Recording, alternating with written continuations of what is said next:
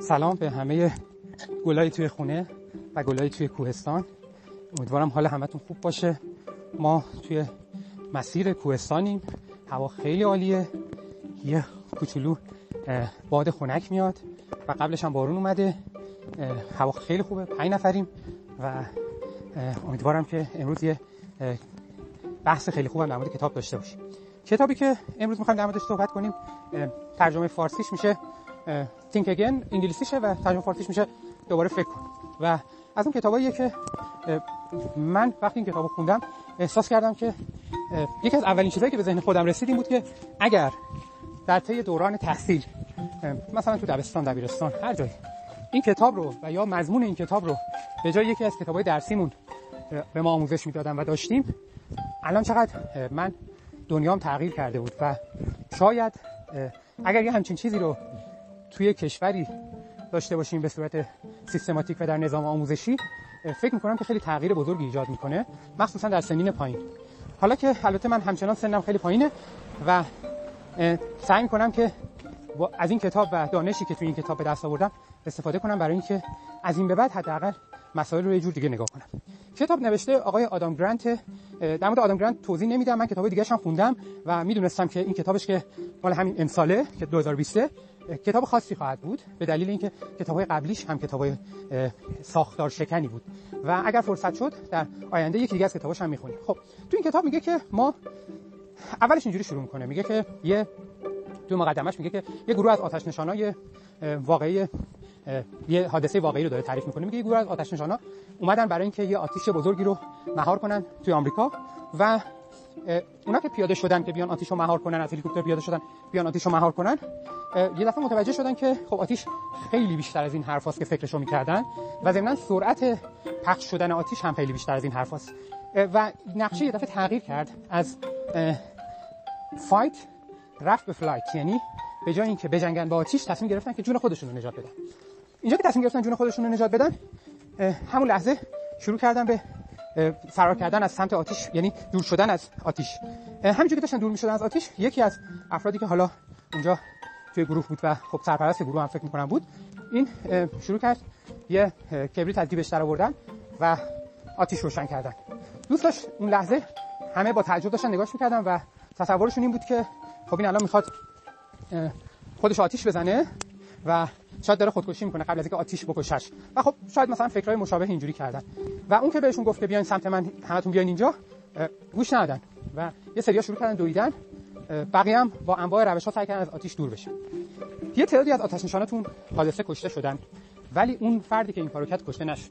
دلیلش این بود که اون اونجا کاری که داشت می‌کرد این بود که اومد دور خودش رو آتیش زد و در واقع ذخیره چیزو ذخیره منابع مورد استفاده برای آتیش رو تموم کرد اونجا تو منطقه کوچیک دور خودش. وقتی آتیش اومد این دراز کشید و حالا اینجوری که میگه آب تو دهنش کرد و دراز کشید و چند از صبر کرد تا آتیش رد شه اوج آتیش از اون منطقه و اکسیژن داشته باشه برای اون یه تیکه. اگر این کارو نمی‌کرد کمبود اکسیژن خفش می‌کرد موقعی که آتیش می‌رسید بهش. خب حالا از این چه برداشتی می‌کنه؟ بعد میگه که این آدم هیچ وقت یاد نگرفته بود که همچین کاری انجام بده. این انجام دادن این کار اصلا غریزی نیست. یعنی ما وقتی آتیش می‌بینیم فرار می‌کنیم. و برای انجام دادن این کار یه ذهنی لازمه که اصلا برای همین ذهن این کتابو نوشته. میگه که ما خیلی خیلی کم پیش میاد که این جرأت رو داشته باشیم که افکاری که بهشون قبلا فکر کردیم نتایجی که تو زندگیمون بهشون رسیدیم اینا رو بیایم مجدد در موردش فکر کنیم و در واقع اینا رو بازبینی کنیم. و مثال این آتش نشانه نشون میده که فکر کردن مجدد در مورد چیزهایی که ما به صورت معمول بهشون فکر نمی کنیم چقدر بعضی موقع اهمیت داره. بعد میگه که خب حالا بقیه افرادی که توی اون حادثه بودن یه سریاشون نجات پیدا کردن چون خیلی قدرت بدنیشون زیاد بود تونستن با سرعت خیلی زیاد بدون و خودشون رو برسونن خارج از آتیش بقیه‌شون هم که دو آتیش گرفتار شدن و مردن.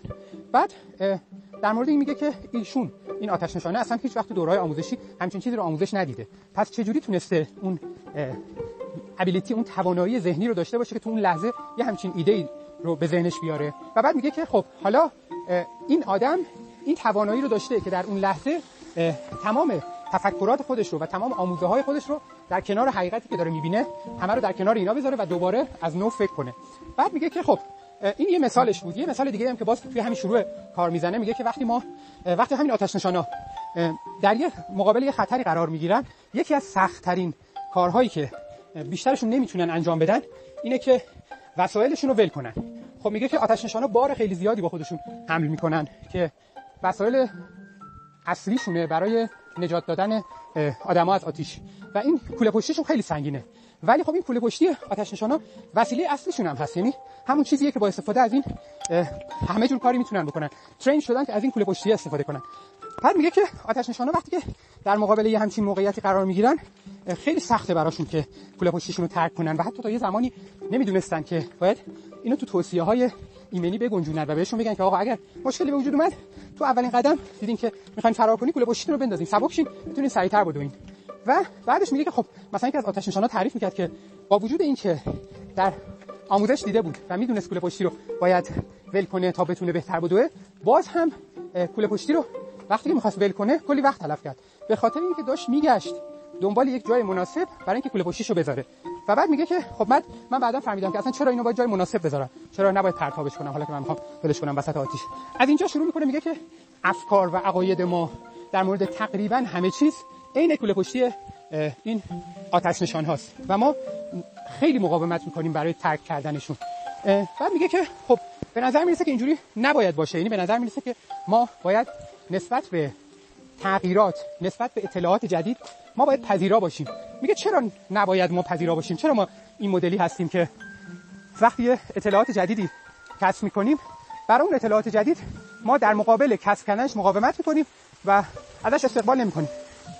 دلیل اصلی که این موضوع رو ایجاد می‌کنه به اعتقاد ایشون گره خوردن دانش ما با هویت ما و این رو خیلی پررنگ می‌کنه. میگه که ما تقریبا هر چیزی که می‌دونیم جزوی از هویت حالا می‌تونه هویت مذهبی ما باشه اون هویت اجتماعی ما باشه و هر چیزی که ما می‌دونیم جزوی از هویت خودمون می‌دونیم.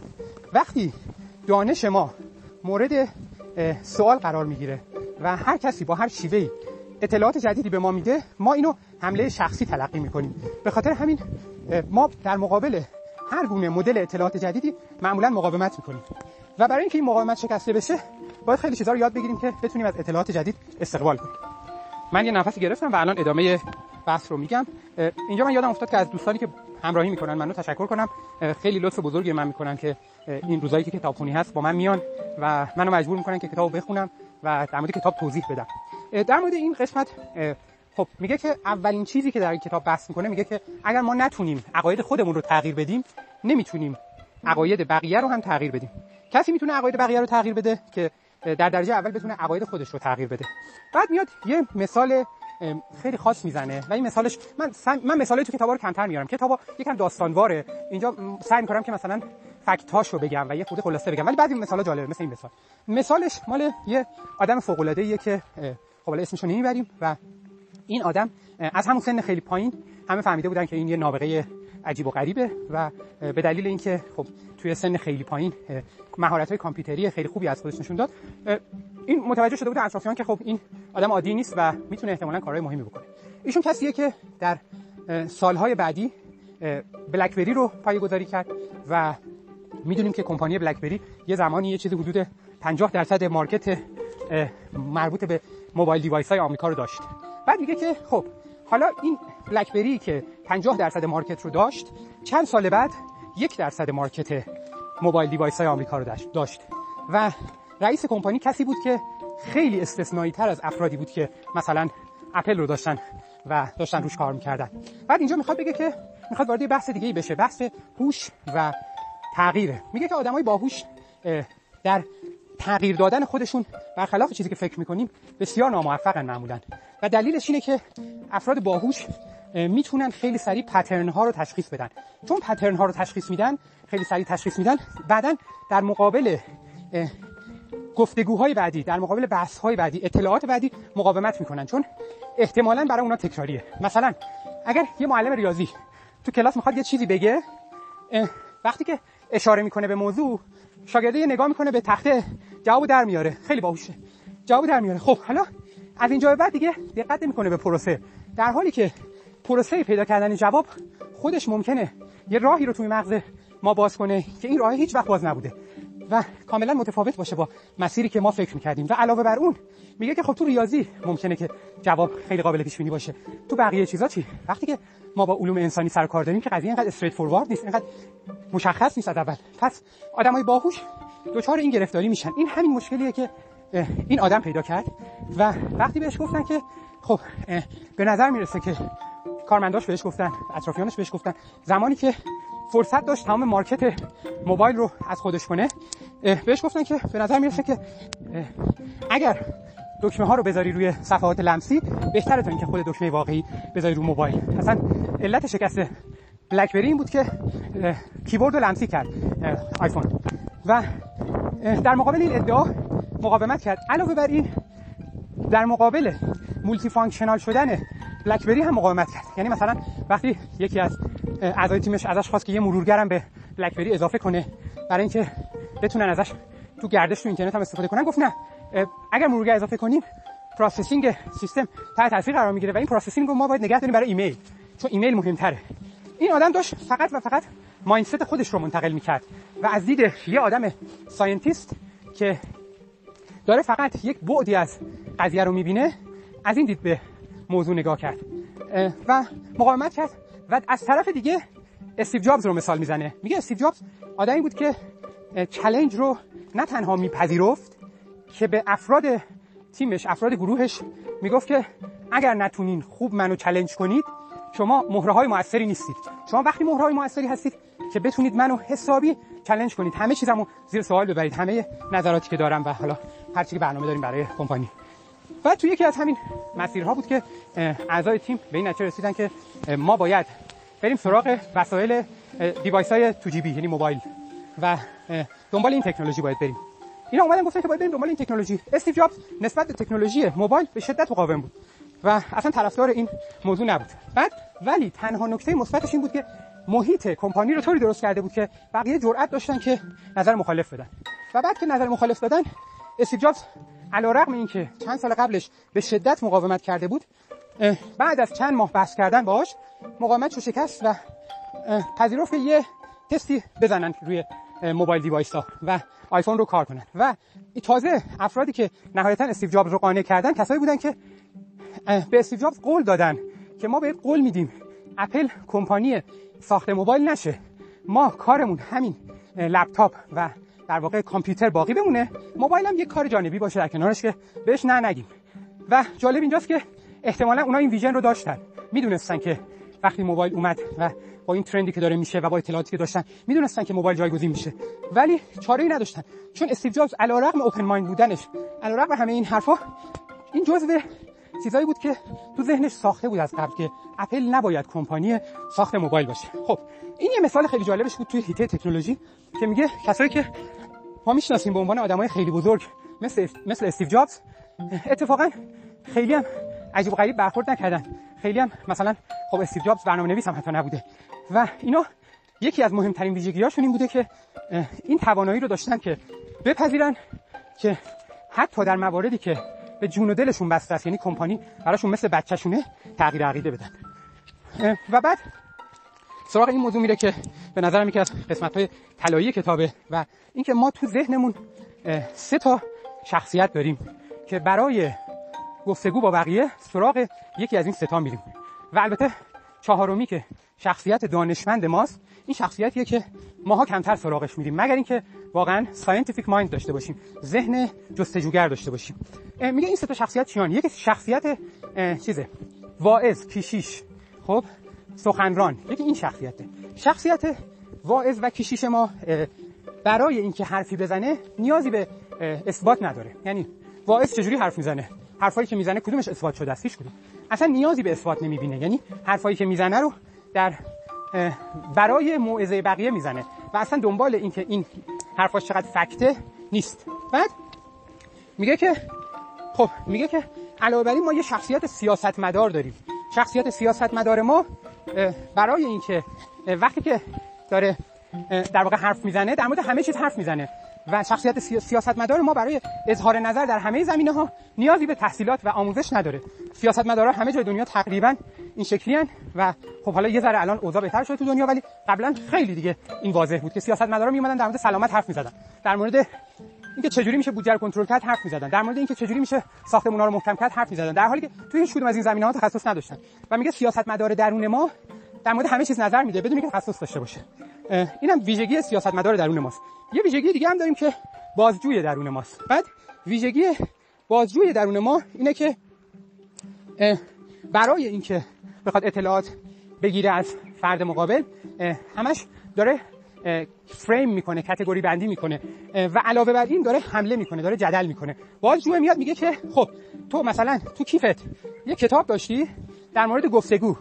خب بعد میگه خب پس تو معلومه که از طریق گفتگو می‌خوای مردم رو به شورش علیه حکومت دعوت کنی مثلا. خب میگه که بازجوی درون ما دنبال یه شواهد جزئیه که از طریق اونا افراد رو بیاره تو کاتگوریای از پیش تعیین شده و خاص و بعد بر اساس اونا بیاد اونا رو قضاوت کنه. خب ما یه شخصیت دیگه هم داریم که میگه که باید در مقابل هر اتفاقی که برای ما افتاد اون شخصیت ما همیشه شخصیت اصلیمون باشه و اون شخصیت دانشمند ماست شخصیت scientist ماست شخصیت scientist ما همیشه برای اطلاعاتی که عرضه می‌کنه و اطلاعاتی که میشنوه دنبال شواهد میگرده. و علاوه بر اینکه دنبال شواهد میگرده همیشه شواهد رو ارزیابی می‌کنه وزن شواهد رو ارزیابی می‌کنه و علاوه بر این میاد وقتی که گفتگو می‌کنه گفتگوش هم بر اساس جدل نیست. بر اساس اینکه طرف مقابل رو به چیزی که خودش می‌دونه قانع کنه نیست. و بر اساس اینه که در واقع یه از به یه نقطه‌ای با طرف مقابل برسه که شواهد کافی برای اون وجود داشته باشه. خب من من یه نفس گرفتم و ادامه شد. میگه که برای اینکه ما بتونیم مجددا برگردیم به اینکه بتونیم خودمون عقاید خودمون رو همیشه مورد ارزیابی مجدد قرار بدیم. پس نکته اولی که گفت این بود که شبیه یه دانشمند همیشه به وقایع نگاه کنیم به اطلاعاتی که بهمون وارد میشه نگاه کنیم. نکته دومی که آیدنتیتی خودمون. این آیدنتیتی چی میشه؟ نه هویت. هویت خودمون رو بر اساس ارزش هامون تعریف کنیم.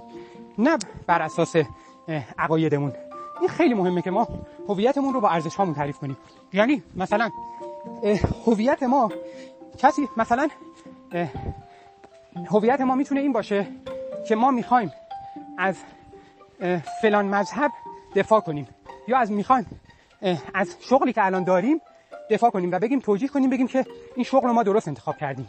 ولی ولیوهای ما ارزش های ما چیزای دیگه ای ممکنه باشن. مثلا ارزش ما این باشه که مثلا ما شغلی رو داشته باشیم که بیشترین کمک رو بتونیم با آدمای دیگه بکنیم. بعد اگر اینجوری به قضیه نگاه کنیم ممکنه ما به یه شغل دیگه فکر کنیم که با ولیو هامون با ارزش هامون سازگارتره. و وقتی کسی شغلمون رو زیر سوال برد آماده پذیرش این موضوع هستیم. چون ما خودمون رو هویتمون رو بر اساس ارزش هامون تعریف کردیم. نه بر اساس چیزمون بر اساس عقایدمون. و این باعث میشه که ما همیشه تو زندگیمون یه آدمی باشیم که آماده پذیرش سختترین تغییر یعنی تغییر چیزایی مثل عقاید مثل شغل مثل روابط نزدیک دوستانه. و اینا رو ما داشته باشیم. بعد میگه که تو محله سوم یه چیزی خیلی مهمه اینه که ما همیشه به دنبال شواهدی باشیم که این شواهد عقاید ما رو نقض کنه و باید به صورت آگاهانه و فعالانه دنبالش باشیم. اگر دنبالش نباشیم اینا نمی‌بینیم. چون خب دنیای امروز باعث شده حبابا حبابای خیلی مستحکمتری بشن. ما به غریبه ها سلام نمی کنیم تو وقتی که میریم وارد اینستاگراممون میشیم وقتی که میریم توی اینترنت تو گوگل چیزی که می‌خوایم و search می‌کنیم. نه چیزی که درسته. ما می‌خوایم مثلا دوست داریم که نیش زنبور عسل یا خود اصلا عسل دوست داریم که عسل موثر باشه در درمان سردرد. مثلا ما search می‌کنیم برای اینکه تاثیر عسل در درمان سردرد. یعنی دنبال این هستیم که عقاید خودمون رو تایید کنیم. تو اینستاگرام کسایی رو دنبال می‌کنیم که خط فکریشون به ما نزدیک باشه. و مرتب ما داریم عقایدی که نمی‌دونیم از کجا به دست آوردیم رو هی داریم توی حلقه کوچیک خودمون داریم هی اینا رو مستحکم‌تر می‌کنیم.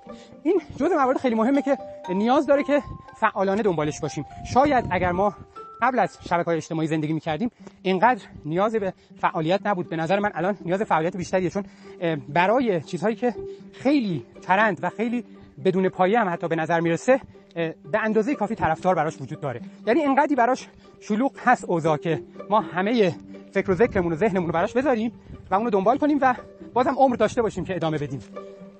بعد میگه یه قسمت دیگه این که ما بیایم برای اینکه ما این کار انجام بدیم باید بیایم همیشه پیچ اعتماد به نفس خودمون رو کالیبره کنیم. این هم جزو مواردی که خیلی با مثال توضیح میده ولی فکر می‌کنم دیگه مثالا رو نمی‌رسیم بگیم. من اینو خودش توضیح میدم. میگه که ما یا خیلی overconfidence داریم خیلی اعتماد به نفس بالا داریم و یا اینکه از طرف دیگه احساس احساس اینو می‌کنیم که ما شایسته اون چیزی که داریم نیستیم. یعنی ما یه واژه جدیدن تو واژگان روانشناسی اضافه شده به اسم impostor syndrome که شاید شنیده باشید. میگه که ما یا impostor یم یا overconfidence داریم خیلی همون ایمپاستر یعنی که ما فکر می‌کنیم شایسته جایگاهی که هستیم در واقع نیستیم. یعنی ما مثلا اگر یه پزشکیم داریم جراحی انجام میدیم مثلا همیشه ته ذهنمون اینه که یه روزی لو میریم. یه روزی همه می‌فهمن که ما حالیمون نیست. یه روزی همه می‌فهمن که ما تکنیک جراحیمون خوب نیست. و می‌فهمن که ما نمی‌دونیم مثلا آناتومی روده ها چجوریه. خب؟ و همیشه نگرانن. صبح بیدار میشن نگران اینن که یه روزی بالاخره لو میرن که اون کسی که الان هستن و اون جایگاهی تو... که توش قرار گرفتن اون جایگاه براشون زیادیه. اینا آدمای impostor ن و تقریبا هر جایی که شما impostor رو search کنین توی اینترنت impostor رو به عنوان یه نکته منفی و به عنوان یه چیزی که ضربه زننده است بیان می‌کنه. ولی اینجا میگه که ما نیاز داریم که impostor وجودمون رو همیشه زنده نگه داریم. برای اینکه اگر ما وارد سیکل overconfidence بشیم و خیلی بیش از حد نسبت به اطلاعاتی که داریم و نسبت به تجربه‌ای که داریم احساس کنیم که تسلط بیشتری پیدا کردیم ما اینجا کالیبره کردن اطلاعات برای ما سختتر میشه و ما خیلی سختتر پذیرش پیدا می‌کنیم برای اطلاعات جدید. اینجا باز یه مثال دیگه ای رو می‌زنه که باز هم این یه ترم روانشناختی به اسم دانینگ کروگر افکت. دانینگ کروگر افکت که اولین بار توسط دانشمند به همین اسم شناسایی شد اثریه که خب خیلی شناخته شده است تو فیلد روانشناسی. اینه که آدما وقتی در مورد یک موضوعی اطلاعات کمی دارن اعتماد به نفس بالایی هم دارن در موردش و فکر می‌کنن که تسلطشون در بیشترین حده خب دانینگ کروگر افکت از همینجوری تئوری من در آوردی نیست. تو مطالعات دیده شده که اگر فردی بیاد مثلا خودش رو توی یه آزمونی که میدن خودش انجام بده. اگر خودش رو در حد مثلا بهترین مدیران ارزیابی کنه احتمالا از نظر توانایی های مدیریتی توی سطح پایین تر خواهد بود.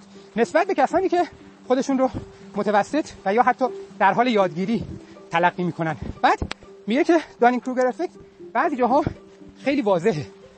بعضی جاها مثلا توی میگه ما تو بعضی از زمینه ها خیلی بیشتر مستعد این دانینگ کروگر افکت هستیم. مثلا تو رانندگی توی تقریبا همه جا سروی های مختلف جای مختلف دنیا انجام شده و همین الان فکر کنم خودمون انجام بدیم و همین نتیجه برسیم. اینه که بیشتر آدما فکر می‌کنن که نسبت به بقیه راننده ها راننده های بهتری هستن. در حالی که خب از نظر ریاضی چنین چیزی ممکن نیست. یعنی ممکن نیست که بیشتر آدما نسبت به بیشتر آدما راننده های بهتری باشن.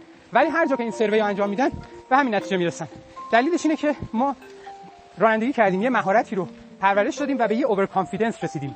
بعد میگه که ما تو بعضی زمینه ها به شدت مستعد این هستیم که به overconfidence برسیم. تو بعضی زمینه ها نه. وقتی یک جواب قطعی و مشخص و خاص وجود داره و ما اون جواب رو پیدا نمی کنیم و اون مسائل شبیه این طرفیم ما به این راحتی دچار اون خطا نمیشیم و دچار این overconfidence نمیشیم. ولی وقتی می‌رسیم به مسائلی که پیچیدگیشون زیاده عواملی که توش دخیلن زیادن اینجا احتمال اینکه دوچار این حالت بشیم. خیلی زیاده. و خب مثال بارزش اینه ولی باز تقریبا همه مسائلی که ما تو زندگیمون یه ذره انجام دادیم و تو اونها یه تجربه داریم دوچار همین حالت هستیم. مثلا شما برین مثلا یه چیزی که خب خیلی از خیلی از افراد شنیدم اینه که کسی که توی آرایشگاه مدتی کار کرده خودش رو دانشش رو از یه متخصص پوست بیشتر می‌دونه و در مورد همه چیز اظهار نظر می‌کنه. و مثلا یکی از دوستای من می‌گفت که من حتی تو آرایشگاه گفتم بهشون که من متخصص پوستم و این باعث نشد که اون فرد متوقف بشه. اونجا سریع شروع کرد توضیح دادن که شما خب اینا رو خوندین ما اینا رو تو تجربه دیدیم. و بعد حرفش رو ادامه داد. و جالبتر این که همین دو روز پیش تو تاکسی نشسته بودیم با دوستان و راننده تاکسی گفت که من من در مورد کوهنوردی داشتم صحبت می‌کردم. راننده تاکسی گفت که من تا ساعت دو بعد از ظهر خواب بودم. بعد گفت که من خودم متخصص خوابم. من اصلا هیچ در مورد فیلد خودم نگفته بودم اونجا. بچه‌ای که عقب نشسته بودن دوستان دیگه کوهنورد بودن می‌دونستن که خب موضوع چیه و از خنده مرده بودن. ولی راننده خیلی داشت ادامه می‌داد و می‌گفت من متخصص خوابم و دلیلش برای اینکه متخصص خواب بودیم بود که خب خیلی زیاد میخوابه. اینو با متخصص خواب برابر می‌دونید حالا اینو من به عنوان شوخی گفتم ولی ما همین رو تقریبا داریم. یعنی توی زمینه هایی که یه مقدار خیلی کمی تجربه و دانش کسب می‌کنیم دچار این حالت میشیم. و بعد جالبی این دانینگ کروگر افکت اینه که دو تا گروه دوچارش نمیشن. یکی افرادی که اصلا تو اون زمینه اطلاعاتی ندارن و خیلی مبتدی هستن و دیگه افرادی که اطلاعاتشون تو اون زمینه خیلی زیاده و اینا دیگه معمولا سطح دانش خودشون رو درست ارزیابی می‌کنن. و دوچار این خطای معمول نخواهند شد. خب بعد میگه که یکی دیگه از چیزایی که ما باید بدونیم و خیلی مهمه که ما باهاش مقابله کنیم و طرف بشیم اینه که ما ارزش شک کردن رو درک کنیم و از این ارزش استفاده کنیم. بعد میگه که خب ما همیشه به دنبال جوابیم و هر جا که فکر کنیم که یه جواب قابل قبولی پیدا کردیم شک کردن رو تعطیل می‌کنیم و حتی شک کردن رو منفی می‌دونیم. یعنی وقتی که یه نفر پر از شک و تردید باشه مخصوصا اگر کسی باشه که مثلا معلم باشه سیاستمدار باشه مدیر باشه ما اونو آدم ضعیفی می‌دونیم و این باعث میشه که هم آدمای دیگه تو شک کردنشون شک کنن و همین که ما خودمون جرأت اینو نداشته باشیم که به کافی شک کنیم. نکته دیگه که باز به این اضافه می‌کنه اینه که لذت اشتباه بودن رو بپذیرید. میگه که از این اشتباه بودنتون لذت ببرید. و اینجا یه مثالی که می‌زنه از آقای دنیل کامنه اگر اشتباه نکنم اسمشو که یه روانشناسیه که بازم اگر اشتباه نکنم بر اساس حافظه دارم اینا رو میگم جایزه نوبل اقتصاد رو برد و کسیه که مطرح کننده تئوری فکر کردن آهسته و تنده و الان در سن 80 و خورده سالگی یه کتاب دیگه هم که نوشته. اتفاقا یکی از چیزایی که برای هفته های آینده در نظر دارم. در سن 80 و نمی‌دونم 4 5 سالشه. تو این سن میگه که جزء افرادی بود که تو سخنرانی من بود. بعد بعد از اینکه سخنرانی من تموم شد اومد بهم گفت که من لذت بردم و کیف کردم از حرفایی که زدیم بعد ازش پرسیدم از چی کیف کردین و بیشتر لذت بردین. گفت از اینکه فهمیدم همه عمرم در مورد فلان موضوع اشتباه می‌کردم. بعد می‌گفت خب این آدمیه که به معنای واقعی کلمه ساینتیسته. یعنی در اون سن همچنان داره از اشتباه خودش لذت می‌بره. و بعد جمله‌ای که به کار می‌برم جالبه که میگه ما هر موقع که می‌فهمیم اشتباه کردیم در واقع فهمیدیم که حداقل یه چیزی یاد گرفتیم یعنی وقتی ما اشتباه خودمون رو می‌فهمیم یه چیزی یاد می‌گیریم. نه اینکه وقتی چیزایی که می‌دونیم رو تاییدش رو می‌بینیم چون اونجا چیزی یاد نمی‌گیریم. وقتی اشتباه خودمون رو می‌فهمیم اونجا یه, یه چیز به اطلاعات ما اضافه میشه. خب؟ بعد خب بعد میگه که علاوه بر این که ما این کارا رو باید بکنیم باید بقیه آدما رو هم دعوت کنیم که در مورد فکر کردنشون و در مورد عقایدشون دوباره فکر کنن. و نظرش اینه که همونقدر که ما نیاز داریم به یادگیری نیاز داریم به عدم یادگیری. عدم یادگیری یعنی که ما یافته هایی که اثبات شده است به ظاهر یافته هایی که توی مغز ما صفر نشستن ما بتونیم اینا رو عوضشون کنیم. میگه که این مهارتیه که خب خیلی افراد کمی دارن که بتونن یادگیری هاشون رو پاک کنن چیزایی که قبلا یاد گرفتن. و یکی از کارهایی که میگه برای این قضیه می‌تونیم انجام بدیم اینه که یه شبکه چالنجینگ تشکیل بدیم. شبکه اطراف ما که آدمای ما رو که افکار ما رو مورد چالش قرار بدن. بعد میگه که خب این شبکه چالنجینگ توی تاریخ تقریبا هر جایی که عقاید متفاوت عقاید خاص که منجر به تغییرات مهم تو تاریخ شدن وجود داشته یه چیز شبیه این شبکه هم وجود داشته. یکی از زیباترین مثالایی که می‌زنه برادران رایت. میگه که برادران رایت جزء معدود آدمایی بودن که از سنین پایین پدر مادرشون بهشون یاد داده بودن که در مورد اندیشه ها در مورد فکت ها در مورد اینکه چه آرزوهایی دارن در مورد عقاید همدیگه گفتگو کنن ولی هیچ وقت این گفتگو رو شخصی نکنن و از مثال دوران کودکی اینا میگه و میگه که اینا جزو معدود افرادی که یاد گرفتن بعد میگه که اینا خیلی شخصیت های نایسی بودن هر دوتاشون یعنی وقتی که مثلا موقع پرواز هواپیمای آزمایشی شده به جای که به سرکله هم دیگه بپرن سکه انداختن و کاملا اتفاقی انتخاب کردن که کدومشون در حالی که براشون هر دوشون خیلی مهم بوده. ولی هر دوشون این قضیه رو یه قضیه می‌دونستن که شخصیه و اونجا وقتی که وارد دیته روابط شخصیشون می‌شدن این دوتا با هم دیگه خیلی دوست بودن و رابطه خیلی نزدیکی داشتن. بعد میگه که یه شب که خیلی داشتن در مورد ساختن هواپیما با هم دیگه بحث می‌کردن خواهرشون عصبانی میشه میگه که شما جمع مثلا خانواده و اینا رو داریم به هم میریزین. من از این خونه میرم اگر شما بحثتون رو متوقف نکنید. بعد اینا کارشون ادامه میدن. و بعد فرداش یکی دیگه از کارهای مفیدی که برای ما مهمه که انجام بدیم اینه که این که ما با یک نفر هم عقیده نباشیم این رو مساوی با این ندونیم که ما آدمایی هستیم که با در واقع هویت اون فرد مخالفیم یا آدمایی هستیم که همیشه می‌خوایم چالش و دردسر برای بقیه ایجاد کنیم. میگه که اینو باید حتما تو ذهنتون از همدیگه جدا کنیم. مثلا یکی از دوستاشو مثال می‌زنه که آدمیه که همیشه عقاید بقیه رو زیر سوال می‌بره ولی بسیار آدم نایسیه و بسیار آدمیه که اهل اینه که با بقیه کنار بیاد. میگه که مثلا تو رستوران اگر رستوران براش غذای اشتباهی بیاره حتی نمیگه که برای من غذای اشتباه آوردین. غذاشو می‌خوره. همون که اشتباه براش آوردن رو می‌خوره. ولی همین آدم در وقتی که یه بحث فکری وسط میاد این آدم به شدت ممکنه با عقیده شما و با نظر شما مخالفت کنه و اینو خب خیلی تا تا هم پیش ببره. ولی خودش آدم nice یه. میگه که من تا خودم تا چند سال پیش اینجوری بودم. فکر می‌کردم که این که من در مقابل عقاید بقیه این که من در مقابل میگه که من خودم آدمی بودم که خیلی به قول خارجی ها people pleasing بودم و خیلی با خیلی از حرفای بقیه موافقت می‌کردم. از این آدمای nice ی که به قول آمریکایی‌ها میگن کانادایی. کسایی که همیشه هر چی که میگی میگن آره درسته و باهات موافقت می‌کنن. میگه که من فکر می‌کردم که people pleasing بودن با عقلانی بودن مخالفت داره و تلاش می‌کردم که این قسمت رو کمرنگ کنم تا بتونم اون بعد در واقع جستجوگر خودم رو پررنگتر کنم.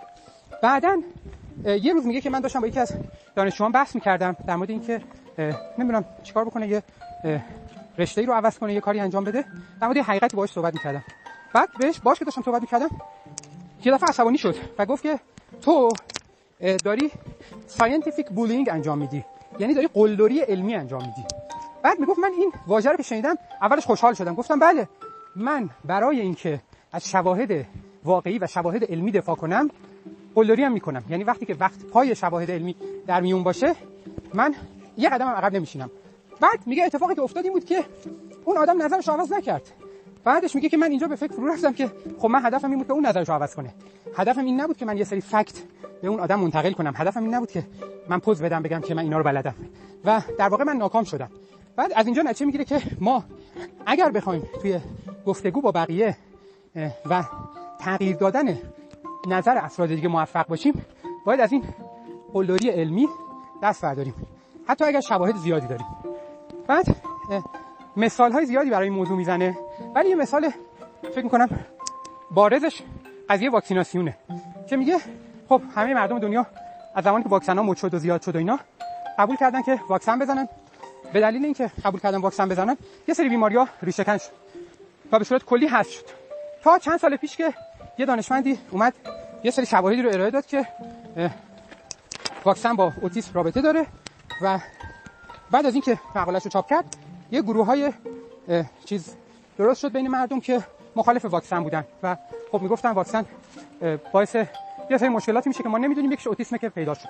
بعد البته بعدا پیدا شد که اون اصلا کلا تحقیقش کلا دروغ بوده و اون فرد همه رو از خودش درآورده بوده و اصلا چنین چیزی واقعیت هم نداشته. ولی به هر حال اون عقاید ادامه پیدا کرد. بعد میگه که خب حالا یه مادری که بچه‌شو واکسن نمی‌زد و جزو این گروه ها بود وقتی میاد مطب پزشک به پزشکی میگه که پزشک می‌فهمه که این واکسن نمی‌زنه بچه‌هاشو. بعد پزشک چیکار می‌کنه؟ پزشک شواهد علمی رو براش میاره. میگه که ما می‌دونیم که زدن واکسن باعث این میشه که ریسک مثلا بیماری سرخک اینقدر کمتر بشه. مثلا واکسن 99 درصد اثر محافظتی داره در, در مقابل این بیماری. دوز اول مثلا 70 درصد 80 درصد دوز دوم تا 90 95 درصد مثلا. بعد میگه که ما بعد از این که این فکت ها رو به خانواده میگیم پزشک به خانواده میگه خانواده و مادر اون بچه شروع می‌کنه تمام مدت به این فکر می‌کنه که این می‌خواد با دانشش به من پوز بده و ضمنا همه اینا رو توی بحث های دیگه دیده. بعد و در مقابل همه اینا چیزی نداره. در واقع هیچ انگیزه ای برای تغییر عقیده پیدا نمی‌کنه. بعد همه پزشکان هم همینجوری به قضیه نگاه می‌کنن اپروچ.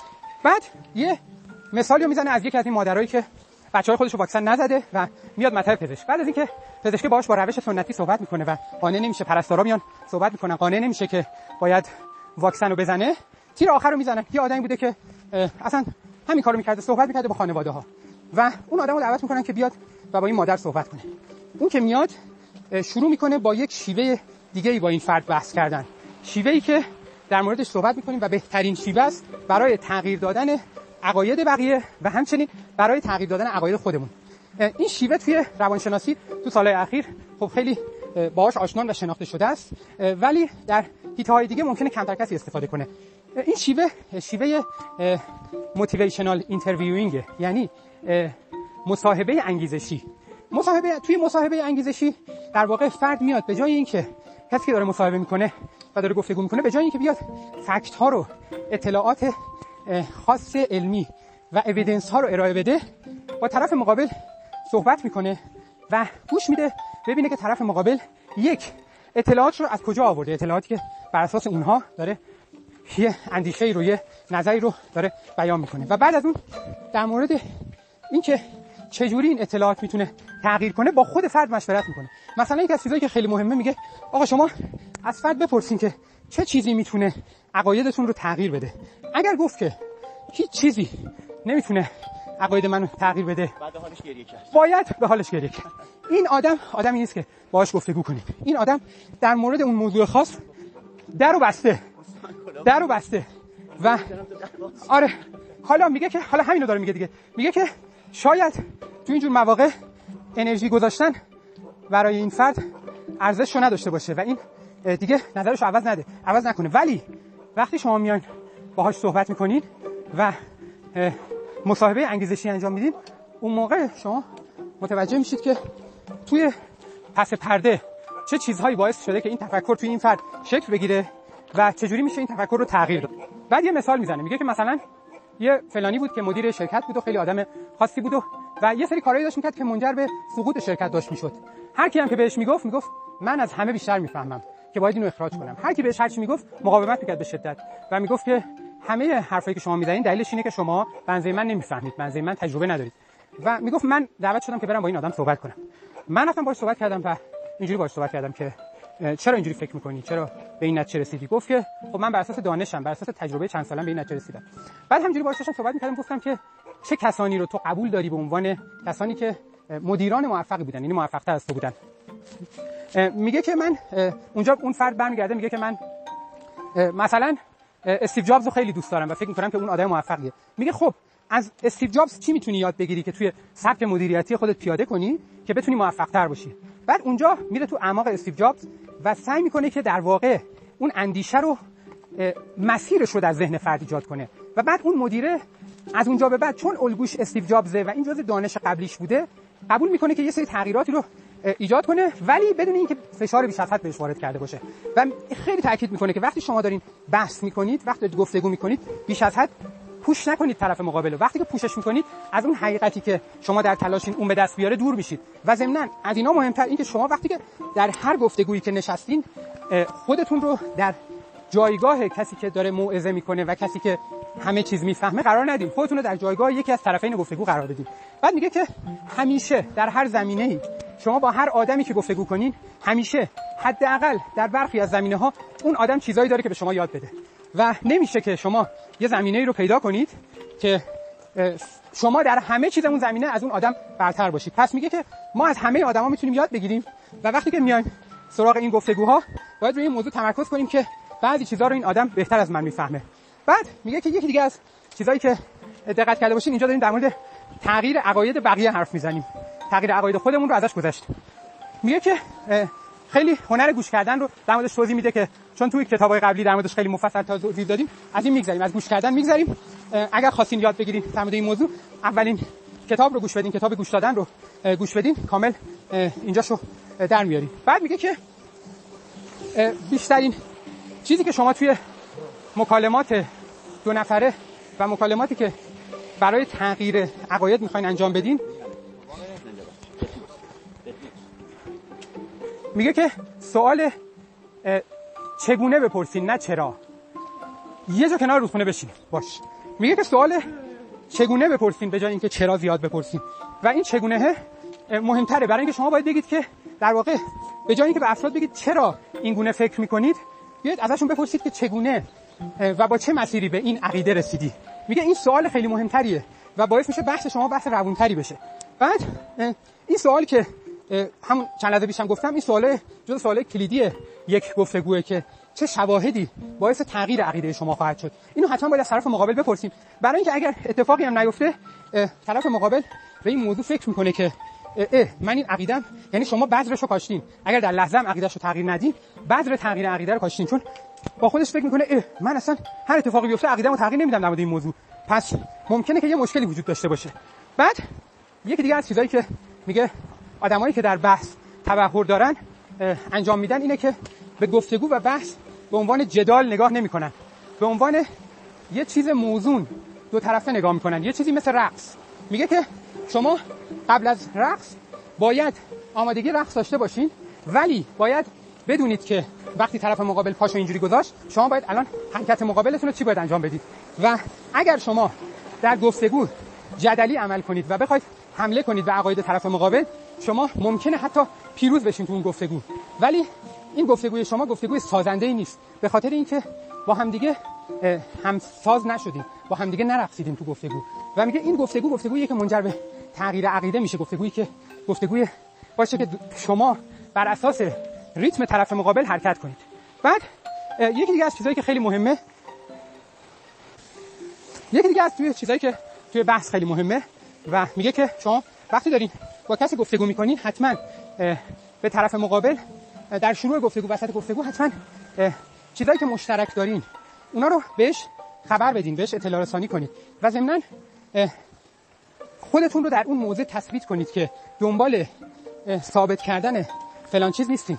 دنبال این هستین که یه گفتگوی خلاقانه رو داشته باشین و یکی دیگه از چیزایی که میگه باز در کنار همین خیلی کار می‌کنه اینه که تو گفتگوهایی که ما می‌خوایم یه تغییر عقیده ای رو باش داشته باشیم و گفتگوهای مهمیه. میگه که همیشه کمتر بهتره.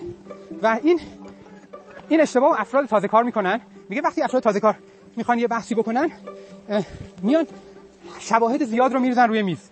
بعد میگه این شواهد زیاد باعث میشه که شواهد ضعیف هم وسط بیاد. و شواهد ضعیف وقتی رد میشه مثلا یکی از شواهد ضعیف رد میشه شواهد قوی هم قدرت خودشون از دست میدن. بعد میگه که شما بیان شواهد کم بریزین وسط ولی شواهد قویتون رو کنید. و وقتی می‌خواید در مورد تغییر عقیده صحبت کنید در مورد یه موضوعی می‌خواید صحبت کنید شما همیشه سعی کنید که شواهد کمتر ولی بهتر رو ارائه بدین و روی همونا مانور بدین. بعد میگه که خب یکی از توانایی های ما که خب باز اینم توی حیطه روانشناسی تو سالهای اخیر روش کار شده و حتی درمان های مبتنی بر این متد داریم روش metacognition ه. metacognition یعنی گفتگو یعنی فکر کردن در مورد فکر کردن. و میگه که خب metacognition خیلی مهمه. و شما اگر بخواید یه موضوعی رو بخواید با کسی بحث کنید باید خودتون به اندازه کافی در مورد فکر خودتون فکر کنید. که بعد بتونید همین عقیده رو به بقیه هم منتقل کنید. همین مدل فکری رو به بقیه هم منتقل کنید. بعد میگه که مثلا شما می‌تونید یه گفتگو در مورد خود گفتگوتون داشته باشید. یعنی در مورد اینکه این گفتگو چجوری بود؟ کیفیتش چجوری بود؟ چجوری حرف زدیم؟ چجوری مراحل پیش بردیم؟ یه گفتگوی دیگه داشته باشیم. این از اون مدل که باعث میشه کیفیت گفتگوهای ما بهتر بشه. خب بعد میگه که نهایتا ما باید همه این حرفا رو زدیم برای اینکه ما این توانایی رو در خودمون تقویت کنیم که collective rethinking داشته باشیم. یعنی توانایی فکر کردن مجدد گروهی داشته باشیم. سلام صبحتون یعنی که چی؟ یعنی که ما علاوه بر این که بتونیم اون عقاید رو تغییر بدیم در خودمون علاوه بر این که بتونیم تو بحث های دو نفره تغییر دهنده عقاید بقیه باشیم علاوه بر اینا ما بتونیم در به یه سطحی در جامعه برسیم که بتونیم هممون این اثر رو رو همدیگه داشته باشیم و این اثر رو تشدید کنیم تقویت کنیم. بعد میگه که تقریبا همه چیز همه چیزهایی که حتی خیلی واضحه اینا موارد خیلی پیچیده ای مثالش هم مثال گان کنترل توی آمریکا که جز مواردیه که ما فکر می‌کنیم که یه ایده خاص در موردش داریم. یعنی مثلا یا باید تفنگ کاملا محدود بشه توی آمریکا یا اینکه یه عده میگن نه تفنگ محدود نشه برای اینکه ما خب تو خونمون دوست داریم تفنگ داشته باشیم. و کسایی که این عقیده رو مخالف این عقیده هستن طرف مقابل رو آدم بی فکری می‌دونن بی عقلی می‌دونن میرن به شواهد نگاه می‌کنن و میگن که خب ببین این همه تو درگیری های خانگی افراد با تفنگ کشته میشن توی آمریکا. ولی تو جاهای دیگه این اتفاق نمیفته دلیلش اینه که ما گان کنترل نداریم. بعد میگه که حتی چیزی مثل گان کنترل یک موضوع کامپلکسه و جنبه های خیلی زیادی داره و اگر ما بخوایم به یه موضوعی به این سادگی به عنوان یه چیزی که فقط دو تا جنبه داره و مثبت یا منفی نگاه کنیم به بقیه چیزا هم همینجوری نگاه می‌کنیم. باید برای اینکه بخوایم تمرین کنیم به همه چیز به جنبه پیچیدهش نگاه کنیم باید سعی کنیم که مثل موضوع گان کنترل همه چیز رو در قالب های متنوع ببینیم و بپذیریم که تقریبا همه عقاید ما عقایدی هستن که می‌تونن زیر سوال برن و ضمنا وقتی که ما تنوعشون رو بپذیریم ما می‌تونیم بپذیریم که آدمایی با عقاید مختلف توی اون هیته خاص هست بعد میگه که ما میگه که یکی از چیزایی که مهمه یاد بدیم اینه که به بچه ها یاد بدیم این موضوع. چون که بچه ها اگر یاد بگیرن که اینجوری فکر کنن چون الان مغزشون در مرحله ایه که خیلی نسبت به ماها پذیراتره بچه ها تغییرات خیلی بزرگتری ایجاد خواهند کرد در آینده. و اگر برعکس ما بیایم ذهنشون رو از سن پایین ببندیم بچه ها به این راحتی بعدا نمی‌تونن ذهنشون رو باز کنن. خیلی کار سختریه براشون. و بعد علاوه بر اون مثال برادران رایت که میگه تو بچگی اینجوری فکر می‌کردن و اینجوری بودن و چه نتیجه‌ای داشته مثالای دیگر رو هم میگه که مثالایی که مثلا ما تو زندگی روزمره باهاش سر کار داریم. مثلا میگه که یک از سوالایی که ما از بچه‌ها می‌پرسیم اینه که می‌خوای چیکاره بشی؟ و میگه که این سوالی می‌خوای چیکاره بشی؟ سوالیه که به خودی خود سوال خطرناکیه چون شما دارید چند تا ایده رو به بچه منتقل می‌کنید. یکی اینکه بچه می‌تونه یک کاری بشه و این یک کاری شدن یک کاریه و دیگه اینکه بچه ممکنه که طبق همون هویت خودش رو تعریف کنه. یعنی مثلا گرایش خاصی به یه چیز به یه رشته خاصی نداشته باشه. ولی چون ازش زیاد سوال می‌پرسن دنبال جوابی باشه. مثلا بگه می‌خوام خلبان بشم. بعد تو گفتگوهای بعدی این اندیشه خلبانی تقویت میشه. برای اینکه بقیه افراد میان بهش میگن ای مثلا دایی منم خلبانه می‌خوای بری داخل هواپیما رو ببینی؟ می‌خوای بری مثلا فلان کارو بکنی؟ بعد در مورد خلبانی باهاش حرف می‌زنن. بعد در واقع بهش جهت میدن که به سمت اون موضوع بره. در حالی که این باید تا مدت ها ذهنش رو باز نگه به نسبت به شغل. بعد میگه حتی اصلا نیازی به باز یعنی نیازی به انتخاب شغل نیست. ما نمی‌دونیم در آینده چه شغل هایی وجود داره. ما نمی‌دونیم که مثلا ما چند سال پیش اگه می‌گفتن کسی مثلا اینفلوئنسر اینستاگرامه یا یوتیوبره اینا اصلا معنی نداشت و الان معنی داره. میگه خب چند سال بعد خب قضیه از این بیشتر شدیدتر هم خواهد شد. پس ما خیلی مهمه که به بچه‌ها از همین الان هر چی که داریم آموزش میدیم این این مدل تفکری که بتونن اندیشه های قبلیشون رو دور بریزن بهشون آموزش بدیم. بعد میگه که علاوه بر این از بچه‌ها بخوایم که بیان چیزهای مختلف رو امتحان کنن و وقتی ما بهشون یه ایده میدیم یه تصمیم میدیم یه کاری میدیم فقط روی یه دونه روش تاکید نکنن. یعنی مثلا میگه که مثلا توی کلاس مثلا یه معلم میاد میگه که بچه 6 مدل مختلف خونه بکشین و یا اینکه میگه که مثلا با این ابزارها این کارها رو بکنید و یه ایده کلی بچه ها میده. بعد اجازه میده که بچه ها خودشون این ایده رو روش کار کنن و از توش چیزهای مختلف در بیارن. هر کدومشون ممکنه یه چیزی از توی این در بیارن که با بقیه کاملا متفاوت باشه. ولی میگه این باعث میشه که اون ذهنیت خلاق متفاوت تو بچه ها رشد کنه. بعد علاوه بر این میگه که شما تاکید نکنید که بهترین راه برای انجام دادن فلان چیز اینه. بهترین راه رو ول کنید. باید اجازه بدین که راه های مختلف امتحان بشه چون ما هیچ وقت نمی‌دونیم که بهترین راه چیه. پس اینم جزء مواردیه که تاکید می‌کنه هم خودمون هم به بچه ها آموزش بدیم. بعد یکی دیگه از چیزایی که خیلی مهمه اینه که محیطی که فراهم می‌کنیم برای اطرافیانمون. محیطی که فراهم می‌کنیم برای محیط کارمون برای خانوادهمون محیط امن روانی باشه. بعد محیط امن روانی میگه محیطیه که مثلا استیو جابز فراهم کرده بود تو شرکتش. میگه استیو جابز محیط امن روانی فراهم کرده بود. یعنی شما اجازه داشتی به استیو جابز بتازی و اجازه داشتی که مهمترین ایده رو زیر سوال ببری و اجازه داشتی که به استیو جابز ثابت کنی که مدیر بدیه. بعد میگه که مثلا یکی از کارمندا یه بار با استیو جابز بحثش شد توی جلسه. بعد استیو جابز تلاش کرد تلاش کرد و شروع کرد دلیل آوردن و اون کارمنده رو قانع کرد. کارمنده قانع کرد و کارمنده نظرش رو عوض کرد. بعد که کارمنده نظرش رو عوض کرد بعد استیو جابز متوقف شد بعد شروع کرد باهاش دعوا کردن. گفت که من داشتم بیخود می‌گفتم. استدلال من چرت بود. و تو این توانایی رو داشتی که منو باز هم نظرمو عوض کنی. ولی این کارو نکردی. چون که من رئیستم و تو می‌خواستی که دیگه از این بیشتر از این منو خشمگین نکنی. و بعد اونجا اینو زیر سوال می‌بره بعد به همه نشون میده که آقا من فرق می‌کنم مثلا با فلانی رئیس فلان شرکت. من آدمی ام که اگر منو کامل زیر سوال نبری و حس بفهمم که تو می‌فهمی ولی نمیگی جرئت نداری نمیگی یعنی که تو مشکل داری. در غیر این صورت من باید مشکلی ندارم. پس میگه که یه محیط امن روانی فراهم کنی که بقیه آدما بتونن با جرأت عقاید خودشون هر چقدر که بی باشه بیان کنن. بعد میگه که یکی دیگه از موانعی که وجود داره اینه که ما در مورد آینده خودمون اجازه فکر کردن مجدد نمیدیم. بریم یه جایی یه ذره جلوتر بشینیم دیگه. میگه که ما در مورد آینده اجازه فکر کردن مجدد نمیدیم چون که یه راهی رو اومدیم. میگه این جزء خطاهای خیلی معموله که خب هممون باهاش سر و کار داریم دیگه. که ما یه راهی رو اومدیم یه کاری رو انجام دادیم.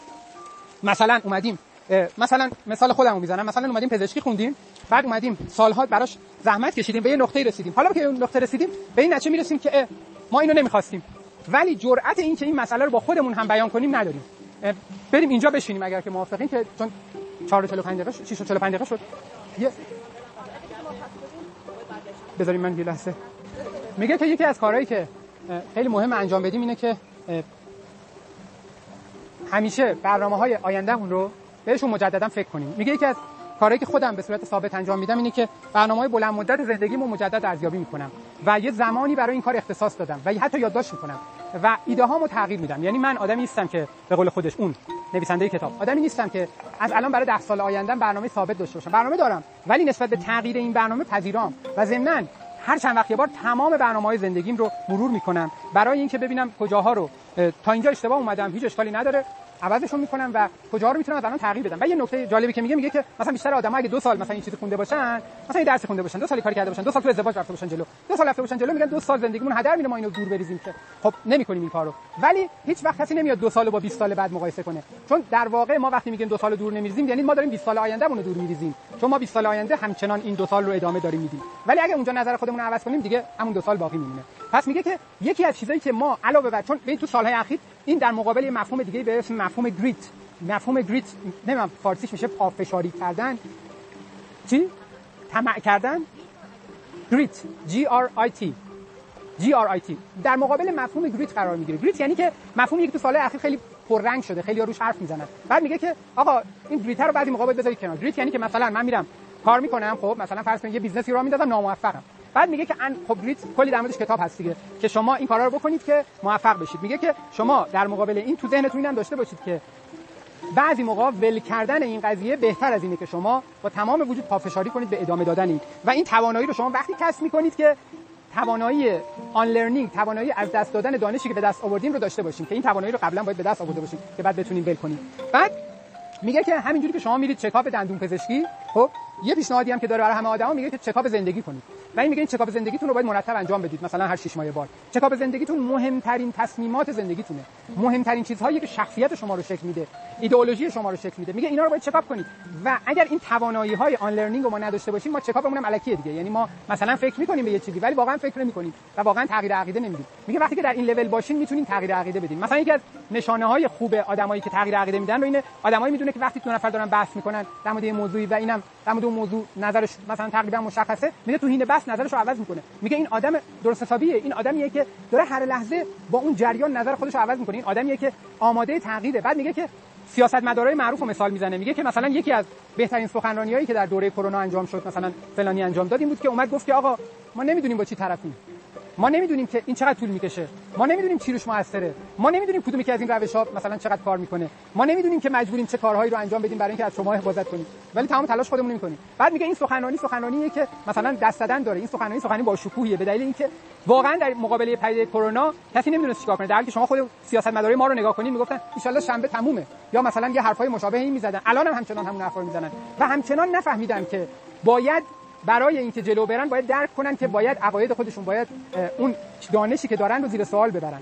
بعد خب بجز اینا مثال آدمایی رو می‌زنه که اینجوری بودن و خودش رو هم به عنوان کسی مثال می‌زنه که کسی مثال می‌زنه که تو زندگیش یاد گرفته تغییر کنه از تغییرات خودش تو کتاب خیلی مثال می‌زنه و همچنان میگه که من آمادگی این رو دارم که مثلا در مورد این کتاب چیزایی که نوشتم رو تغییر بدم. میگه که من وقتی کتاب رو نوشتم اینو فرستادم برای آدمایی که جرأتش رو داشتن که من بگن اشتباه کردم. و نفرستادم برای کسایی که بگن به به چه چه کتاب خوب نوشتی. و اجازه دادم که با این شدت زیر سوال بره به خاطر اینکه نهایتا محصول بهتری می‌شد و محصول آگاهانه تری می‌شد دیگه من فکر می‌کنم که این خلاصه کتاب در همین حد کافی باشه. خیلی ممنون. تا کتابی دیگر.